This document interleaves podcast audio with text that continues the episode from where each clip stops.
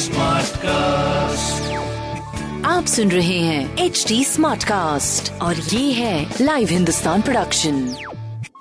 हाय, मैं हूँ RJ Shiba और आप सुन रहे हैं लखनऊ स्मार्ट न्यूज और इस हफ्ते मैं ही देने वाली हूँ अपने शहर लखनऊ की कुछ जरूरी खबरें।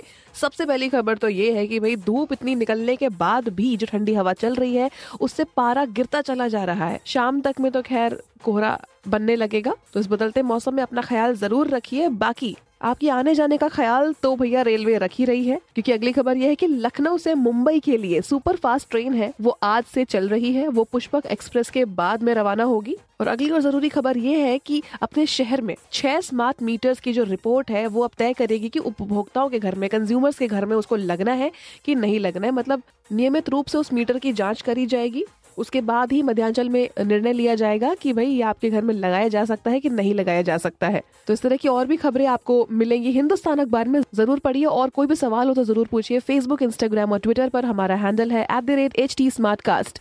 और इस तरह के पॉडकास्ट सुनने के लिए log on to W W W dot H T smart cast dot com. आप सुन रहे हैं एच टी स्मार्ट कास्ट और ये था लाइव हिंदुस्तान प्रोडक्शन।